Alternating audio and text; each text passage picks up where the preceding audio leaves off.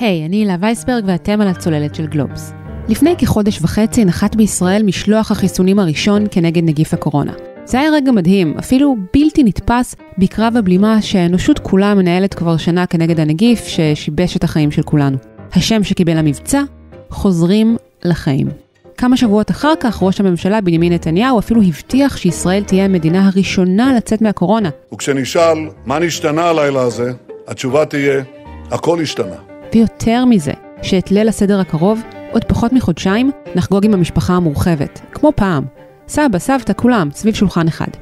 והכל באמת קרה ביעילות. היום כ-80% מבני ה-60 פלוס בישראל כבר התחסנו לפחות במנה הראשונה. בכלל האוכלוסייה אנחנו מדברים על 36% והיד עוד נטויה, תרתי משמע. אבל אז, די במקביל, קרה עוד משהו. מבלי ששמנו לב, התגנבה לישראל בחשאי מוטציה, אותו נגיף קורונה, רק בתלבושת קצת שונה, והיא קיבלה גם שם, המוטציה הבריטית. אחריה הגיעה גם המוטציה הדרום אפריקאית, ועכשיו מדברים על המוטציה הברזילאית, מונדיאל של מוטציות. ופתאום, הסגרים כבר לא מועילים כמו בעבר. מספר החולים הקשים נשאר גבוה, מעל אלף, ויש יותר ויותר דיווחים על אנשים צעירים שהם בין החולים הקשים. בחודש ינואר, שקיבל את הכינוי ינואר השחור, נרשם מספר שיא של נפטרים מקורונה, 1,423 בני אדם. יותר משליש מכמות המתים מפרוץ המגפה ועד היום בישראל. בתי החולים על סף קריסה. ופתאום אפילו מנכ"ל פייזר, אלברט בורלה, מדבר על זה שהחיסון עלול לאבד מהיעילות שלו בעתיד. מנכ"ל מודרנה, סטפן בנסל, אומר שהקורונה תהיה איתנו לנצח. אז מה קרה כאן? האם המוטציות של הקורונה משבשות לגמרי את כל התוכניות? ולאן הולכים מכאן? כדי להבין את כל אלה נדבר היום עם כתבת מדעי החיים והביומד של גלובס, גלי ויינרב, וגם עם פרופסור רן בליצר, שהוא ראש קבינט המומחים, שמייעץ לפרויקטור הקורונה וראש מערך החדשנות בקופת חולים כללית. גלי, אנחנו מתחילים איתך, מה העניינים? בסגר. בסדר, בסגר. כן, מחזיקים מעמד בשארית כוחותינו כמו כולם. זהו, זו כבר פעם שלישית שאני פה כדי לדבר על חיסונים. צחקנו כשהגענו לכאן שכל פעם שאני באה, הבית שלך בקצת יותר כאוס. כן, אגב, בהחלט. אגב סגר. כן. טוב, בואי נצלול.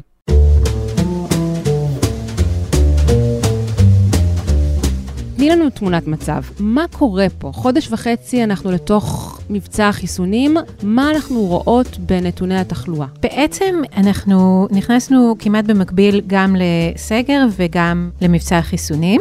ההתחסנות בקרב אה, בני 60 ומעלה היא די מדהימה, כבר אה, בחלק מהתת קבוצות רואים אפילו 90 אחוז התחסנות, בקרב הצעירים עדיין הרוב לא התחסנו, בעיקר בגלל שלא אפשרו להם עד עכשיו. מה שאנחנו ידענו שיקרה זה שאם התחלואה עצמה תמשיך להתפשט בקרב אלה שעדיין לא התחסנו, אז יהיה איזשהו דיליי עד שאנחנו נראה את ההשפעות המיטיבות של החיסון.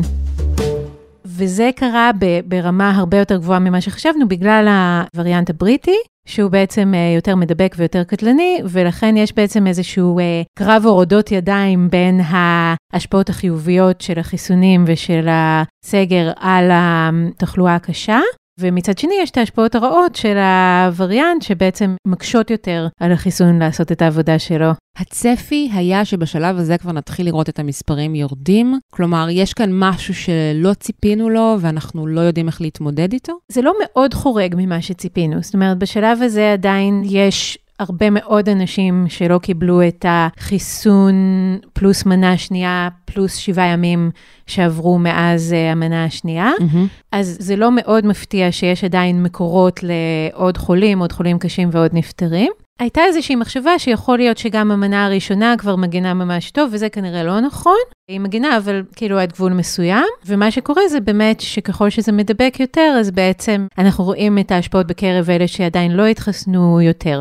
החיסון לא מהווה הגנה של 100%, זאת אומרת, אנחנו ידענו שעדיין יהיו נדבקים, עדיין יהיו חולים קשה. Mm-hmm. אנחנו חשבנו שאולי לא יהיו נפטרים, כי זה מה שהיה בניסוי. זאת אומרת, ראינו מספר נפטרים, אפילו מבין אלה שקיבלו את המנה השנייה פלוס שבעה ימים, אבל זה ממש ספורים ספורים מתוך מיליון. אנחנו לא יודעים בדיוק מתי הם נדבקו ואנחנו לא יודעים מה היה הרקע שלהם.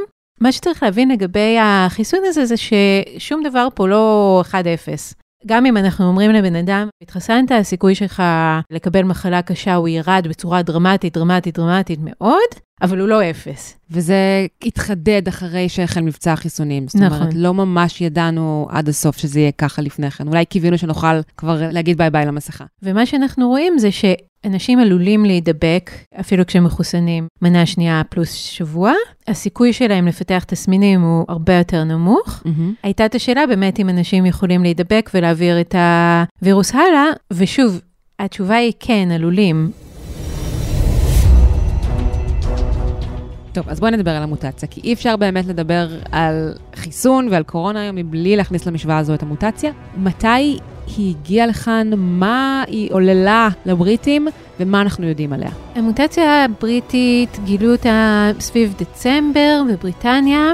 הם ראו שיש יותר הדבקה, ואז הם ראו שבאזורים שבהם פתאום יש יותר הדבקה, יש באמת את הווירוס הטיפ-טיפה השונה הזה. פתאום הגרפים שלהם התחילו להשתולל, ואז הם נכנסו לסגר, וזה קצת השתפר. הקצב שבו זה עלה היה משהו שלא ראו לפני זה.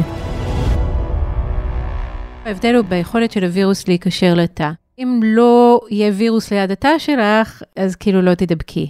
יכול להיות שמישהו עם פחות וירוס ידביק אותך. פעם היית מקבלת רסס שיש לו איזה קצה, בקצה קטן איזה טיפה, וכאילו זה לא היה מצליח להדביק הרבה תאים בגוף שלך, ועכשיו את תקבלי כאילו את אותה חתיכה קטנה וזה כן ידביק.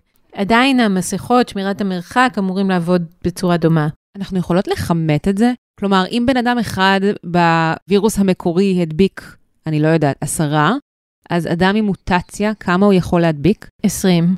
פי שניים. כן.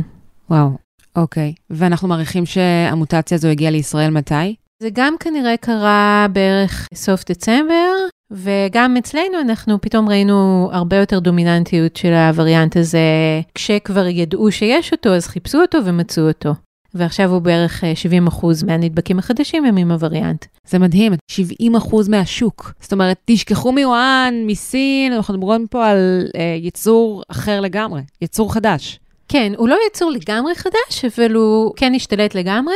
היום זאת הקורונה שלנו.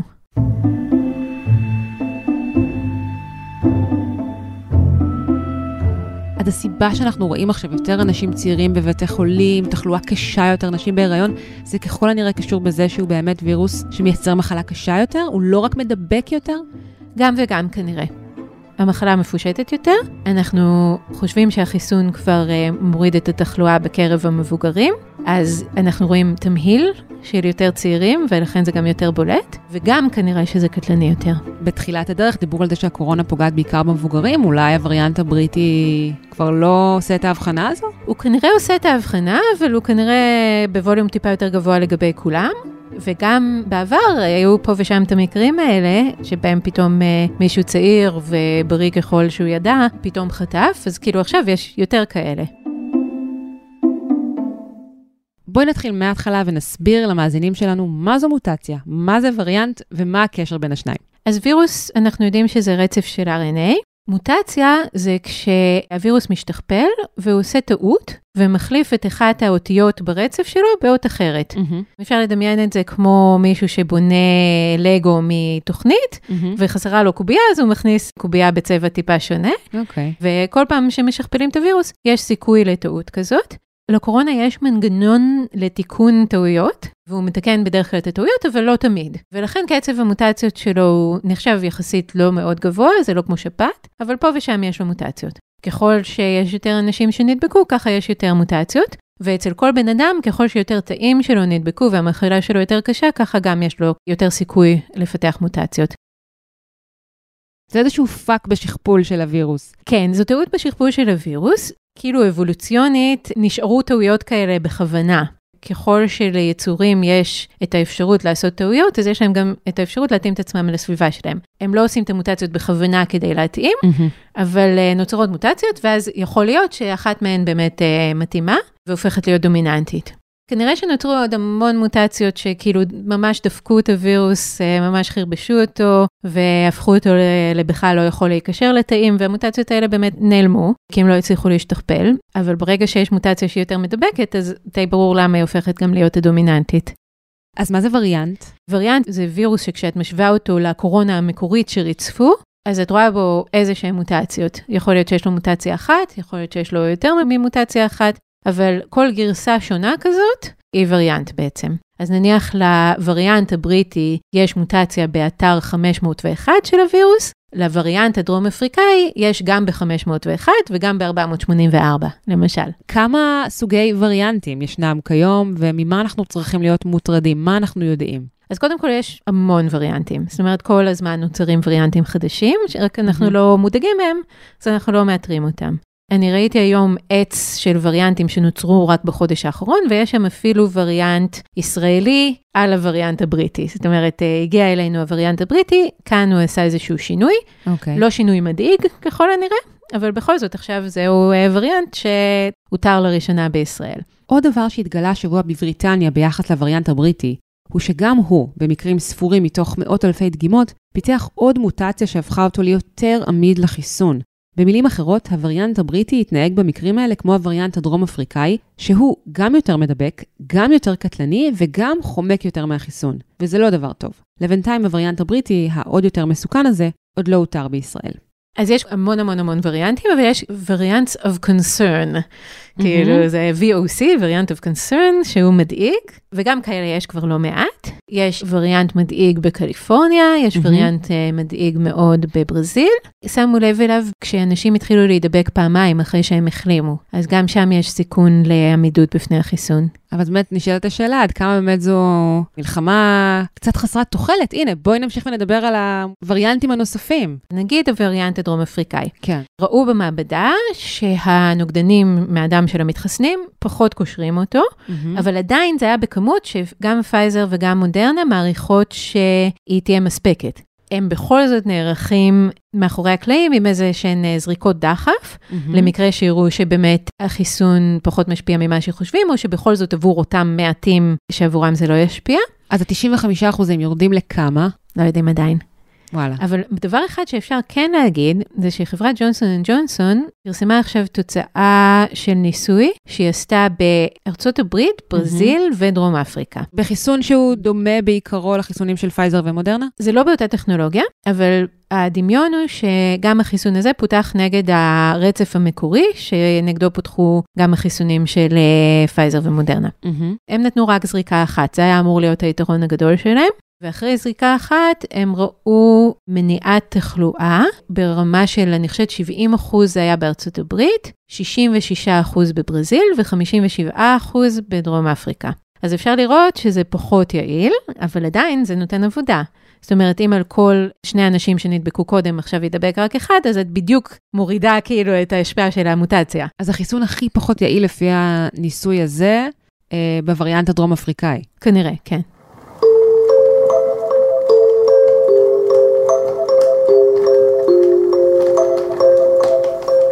מה לגבי באמת השפעת הווריאנט הבריטי על תחלואה בקרב ילדים? אנחנו רואים יותר תחלואה בקרב ילדים ממה שהייתה. אנחנו לא יודעים אם זה באמת uh, בגלל שהווירוס הזה באופן ספציפי מעדיף ילדים, או בגלל שהתחלואה באופן כללי עלתה וגם התסמיניות עלתה, ואז רואים באמת יותר ילדים uh, תסמינים ויותר ילדים חולים. עוד אי אפשר לדעת את זה בדיוק.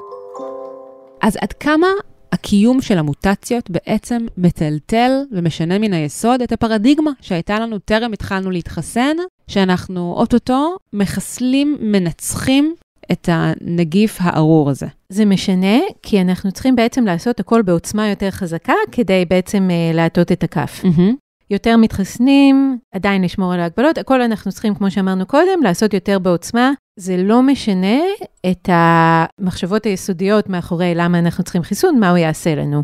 במבט קדימה, הרבה מאוד תלוי בכמות המתחסנים. בהנחה שאנחנו לא נגלה שוב איזשהו משהו לא צפוי לגבי הווירוס או לגבי החיסון, אנחנו כרגע מעריכים שהתחלואה הקשה תרד, אפילו אם יפתחו קצת את המגבלות. מה פרופסור רן בליצר חושב על הפרדיגמה שהשתנתה בעקבות הווריאנט הבריטי? התחזית שלו אפילו יותר חמורה. אני חושב שהפרדיגמה חייבת להשתנות, מכמה סיבות. א', בגלל מה שאמרנו קודם, שהסגר הוא כבר לא כפתור איפוס. וזה אומר שאם, אלא אם כן משהו ישתנה בדינמיקה של העברת המחלה בזכות החיסונים, ויש סיכוי טוב שזה יקרה, אבל אם הדבר הזה לא קורה, אז uh, מתחם החלופות שלך השתנה לגמרי. ואת צריכה להבין ש... לא נרד מהמספר המזעזע של מספר הדבקות שאנחנו רואים מהיום ליום, אין סיבה שזה ירד דרמטית, כי סגר לא הצליח, ואלא אם כן משהו בהתנהגות האוכלוסייה ישתנה מאוד, אז זה ימשיך ואף יגבר. אם אנחנו משחררים עכשיו, תהיה בעיה קשה במרץ, וכשאני אומר קשה זה הרבה לוויות. ממש הרבה לוויות. במילים אחרות, פרופסור בליצר אומר שכדי לראות את הקורונה דועכת, צריכים לקרות כמה דברים. שיעורי ההתחסנות צריכים להגיע ל-90% ויותר בקבוצה של בני ה-50 פלוס, שזה יעד מאוד שאפתני. וגם, אנחנו צריכים לקוות שלא יגיעו לכאן עוד מוטציות שיערערו את כל מה שידענו על הקורונה. ולבסוף, אנחנו צריכים להמשיך לשמור בצורה הדוקה על כללי הקורונה בזמן שיוצאים מהסגר. אחרת, קצב ההדבקה בנגיף יהיה כל כך גדול, שההתחסנות לבדה פשוט לא תספיק. בסוף יהיה טוב, אבל עד אז עלול להיות רע מאוד. שאלתי את בליצר גם לגבי מה שכתב פרופסור ערן סגל ממכון ויצמן בטוויטר השבוע, שהקסם של החיסונים התחיל. כן, הוא, הוא אומר שהקסם התחיל, אבל ראיתי את ההערכות שלו למספר הנפטרים שהוא הציג לממשלה. אה, זה היה, זה היה נראה קסם שחור מאוד, אז אה, אנחנו צריכים בכל זאת להיות מפוקסים. יש את העניין של אופן היציאה מהסגר, וישנם מתווים שאפשר לדמיין אותם, שאפשר לגרום להם לקרות, שעושים יציאה בטוחה יותר. לא סגר, אבל לא הפקרות. דברים שהם הגיוניים. למשל, לפתוח חינוך, אבל לחייב צוותי חינוך שמגיעים לעבודה, מגיעים מחוסנים. אחרת שלא יבואו. עכשיו, אני יודע, אי אפשר חוקית, חוק חופש העיסוק, וזה בעיה, בסדר, גם לא היו פתרונות חוקיים לאפשר לאנשים לא להגיע ארצה, ובכל זאת סגרו את נתב"ג כשהבינו שהחרב על הצוואר. עוד מוטציות, עוד וריאנטים עלולים להגיע לכאן, כי השמיים ייפתחו באיזשהו שלב, ואנחנו עלולים לייצר עוד מוטציות. איך זה אי פעם ייגמר? זו בעיה, כי באמת אה, בעולם הם הרבה מאחורינו עם העניין של החיסון, ולכן יהיו עוד הרבה מוטציות מהעולם והם יגיעו. אנחנו מאוד מקווים שבינתיים לפחות, החיסון ייתן הגנה מהרבה סוגים של מוטציות חדשות. זאת אומרת, אנחנו אמרנו הרי נניח אה, לגבי הווריאנט הדרום אפריקאי, שהחיסון קצת פחות יעיל, אבל לא לגמרי. אז אנחנו מקווים ש, שהחיסון ייתן איזושהי הגנה, ואנחנו לא נראה אה, קטסטרופות בקרב הקבוצות המחוסנות. יכולה להיות מוטציה שתברח מחיסון, אנחנו מקווים שזה לא יקרה בקרוב, אם זה יקרה יצטרכו לעשות חיסון חדש. וכמו שאמרת, ככל שיהיו פחות אנשים חולים, אז כך ירד פוטנציאל אה, פיתוח המוטציות. כן, בהחלט. אבל לאור העובדה שאנחנו רואות היום בכל זאת שאנשים עלולים לחלות גם אחרי חיסון שני, מה עלול להשתנות בדרישה מאיתנו להיכנס לבידודים, לעטות מסכה, לשמור על ריחוק חברתי, ביכולת שלנו לפתוח את המשק בכמה וכמה ממדים שלו? אז אנחנו כרגע עדיין לא יכולים להגיד לאנשים שהתחסנו, אה, תורידו את המסכות ולכו אה, להשתולל ולעשות כיף, למרות שהם די מוגנים. א', יש את הסיכוי הקטן שהם לא מוגנים על מלא, וגם יש סיכוי טיפה פחות קטן שהם גם יכולים להעביר את זה הלאה. האם יהיה היגיון בפטור מבידוד לאנשים שהתחסנו? צריך לראות טיפה הלאה את הנתונים, כי יכול להיות שאם באמת הסיכון אה, להעביר את המחלה הלאה יורד בצורה משמעותית, אז אה, כן, זה שווה כדי אה, באמת להחזיר את החיים איכשהו, אפילו מול הסיכון הקטן. מה שאנחנו רואים זה שבגלל שאי אפשר לחסן עדיין ילדים ובגלל שיש עדיין אנשים שלא רוצים להתחסן, כן. אנחנו כנראה לא נגיע לרמות שדיברו עליהן בתור רמות שיכולות לגרום לדעיכה של המגפה בלי מגבלות. אם אנחנו לא מגיעים לזה, אז אנחנו לא יכולים לגרום למגפה להיעלם עם ה-R מתחת לאחד. שאם אתם זוכרים, ברגע שה-R מתחת לאחד, אז המגפה פשוט הולכת ונעלמת על דעת עצמה. זה לא יקרה כל עוד לא 100% מהמבוגרים מתחסנים. אז זה לא יקרה. אז מה שכן יקרה זה שצריך כאילו ליצור איזשהו איזון עם המגבלות. כמו שאמרנו קודם, האיזון תלוי בכמות המתחסנים. מה שאומר שמה, אנחנו עומדים לקראת עוד שנים עם קורונה? יכול להיות. אבל שוב, זו שאלה איזה מין קורונה. קורונה שאתה יכול להתחסן מפניה ולהרגיש יחסית מוגן, זה לא קורונה שאין את האפשרות לעשות את זה. כלומר, את רואה אותך ואותי, לצורך העניין, יושבות באולם קולנוע וצופות בסרט עם מסכה על הפנים, יושבות במונית עם מסכה, יוצאות לשתות בירה עם מסכה עוד שנה מהיום? לעומת מה שחשבנו לפני שהווריאנט הגיע, אני חושבת שהיום די מבינים שאנחנו צריכים לשנים הקרובות לבנות מבנים חברתיים מותאמי קורונה. זאת אומרת, זה מאוד יעזור לנו אם בתי הספר שלנו יעבדו בקפסולות, אם התרבות שלנו תהיה עם איזשהו סוג של אה, מתקני הפרדה כאלה, אם יעשו בדיקות סקר נרחבות, אם יעשו בדיקות אה, מהירות לפני כניסה לאירועים. זאת אומרת, כל הדברים האלה שחשבנו שהחיסון מייתר אותם, אני חושבת שיש לנו מה להרוויח מהם בשנים הקרובות. יהפכו ממש לחלק מהשגרה שלנו. כנראה לא לעוד המון המון זמן, כי בסוף לווירוס יש גם כמות מוגבלת של מוטציות שהוא יכול לעשות שהן אפקטיביות, וזה לא שכל הזמן יהיה עוד וריאנט יותר חזק ועוד וריאנט יותר חזק, יש לזה איזשהו גבול טבעי.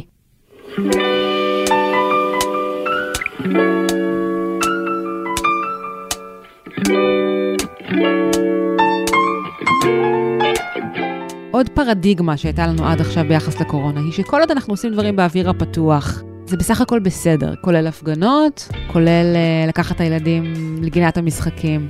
מה אנחנו יודעים לגבי זה עכשיו? האם זה טרף את הקלפים? אז אני חייבת להגיד שאני אה, הייתי חסידה מאוד גדולה של הפרדיגמה הזאת. אני ממש אה, אהבתי כאילו לצאת, והרגשתי מאוד בטוחה בחוץ, בכל מיני נסיבות. ואני חושבת שכשהווירוס יותר מדבק, יש סיכוי שהוא גם יהיה יותר מדבק בסיטואציות שבעבר הוא לא היה מדבק בהן. אם אנחנו ראינו נגיד אה, מעט נדבקים בהפגנות עד עכשיו, זה לא אומר שגם יהיו מעט נדבקים בהפגנות מעכשיו. אין הוכחה לזה, אבל זה משהו ששווה לקחת בחשבון, שמה שהיה הוא לא בהכרח מה שיהיה. לסיום, שאלתי גם את פרופסור בליצר וגם את גלי ויינרב, מה הסיכוי שבפסח הקרוב נשב כולנו יחד עם המשפחה המורחבת, סביב שולחן אחד, נשיר את שירי ההגדה, נחגוג כמו שצריך. כאילו, אני מרגישה שאני קצת בקמפיין, אבל אני באמת לא בקמפיין כשאני אומרת שאם אתם כולכם מחוסנים, אז אין סיבה שלא תיפגשו. אני לא יודעת מה היו המגבלות שהממשלה תטיל, אבל אם כל המשפחה מחוסנת, אפשר להיפגש, תפתחו חלון, אולי אה, תאכלו בנפרד, כל משפחה גרעינית בנפרד, ואז תתחברו, אולי לא צריך לשיר את ההגדה, מספיק לדבר אותה, אבל כאילו בעיקרון אם כולם מחוסנים, נראה שסביר להיפגש. השאלה הגדולה מבחינתי זה עוצמת מניעת ההדבקה שתיגרם על ידי החיסון בשני, המנה השנייה. אם זה יהווה בלוק מצוין בפני הדבקה, יכול להיות שכבר ה-R ירד ויהיו חדשות טובות כבר באמצע אפריל. הכל צריך להיות מאוד מאוד על הצד הכי חיובי ואופטימי כדי שכל זה יתרחש. אז מונדיאל המוטציות נכון להיום קצת טרף את הקלפים בקרב מול הקורונה שעוד רחוק מלהסתיים. אבל מחר, שוב, הכל יכול להשתנות. ואנחנו נמשיך כמובן לעדכן אתכם. בינתיים, אל תמהרו להיפרד מהמסכה.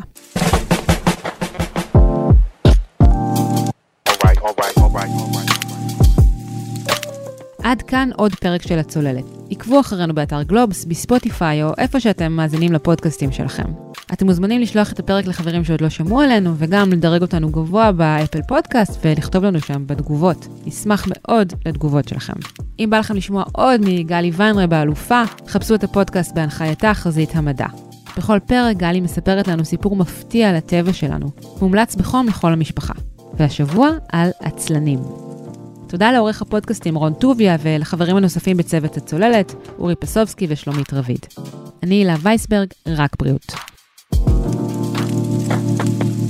כשאני משקיעה בנדל"ן, אני יכולה לייצר לעצמי עוד ועוד נכסים, וכך גם להגדיל את ההון שלי באופן עקבי, קבוע ויציב. היי, אני גיא ליברמן, והרגע שמעתם את משקיעת הנדל"ן שרון מוזס ביטון מסבירה למה היא מעדיפה להשקיע בנדל"ן ולא במניות. פגשתי אותה יחד עם אחותה דליה בפודקאסט הנדל"ן של גלובס, כסף בקיר, שחוזר עכשיו בעונה שלישית ומרתקת במיוחד. חפשו אותנו, כסף בקיר, גלובס.